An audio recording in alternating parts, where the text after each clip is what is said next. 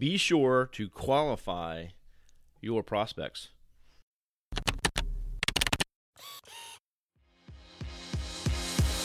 Hey there, I'm Kevin Daisy. And I'm Eric Olson. Join us on our journey to building a $100 million company. Hey, what's up there? This is Kevin. So, you need to qualify your prospects. So, it's a, a lead, a referral, it doesn't matter. Obviously, if it's a cold outreach, then you should have done your homework already to understand who this client is and if you want to do business with them. But if it's a lead or or a um, a referral, you don't know who they are. They come it comes to you, right? And so now it's time to do some investigation. Okay, what's this company? We just got a lead.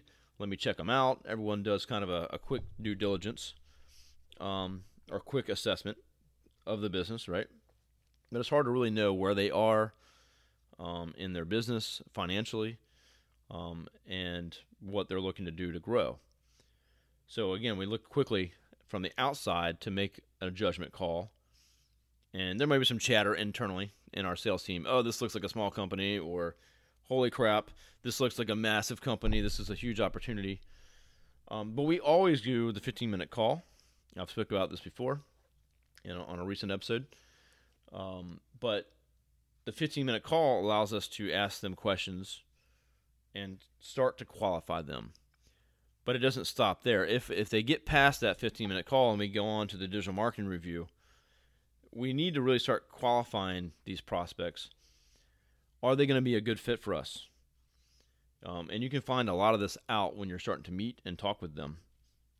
Honestly, here at Array Digital, we want great clients that are looking to grow, that understand what we're doing, that give us a little room to do what we do, that um, they're they're open, right, to change, to new ideas, um, and they work well with us. They're able to work well with us and give us the time and attention that we need to do, you know, have a successful campaign for them. So if someone's not a good fit, we say no. We say no all the time. If they look like a pain in the ass to work with, we're going to say no.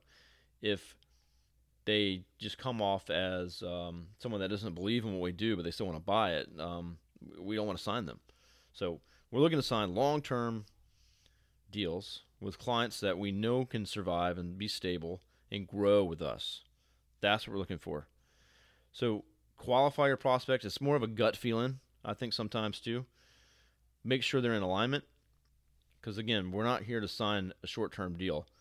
We want to sign a client and keep them for a long time and that they grow their budget with us because that's the only way we're going to grow.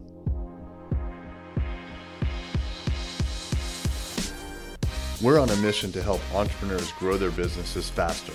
Help spread the word by leaving us a rating on Amazon, iTunes, or wherever you listen to this podcast.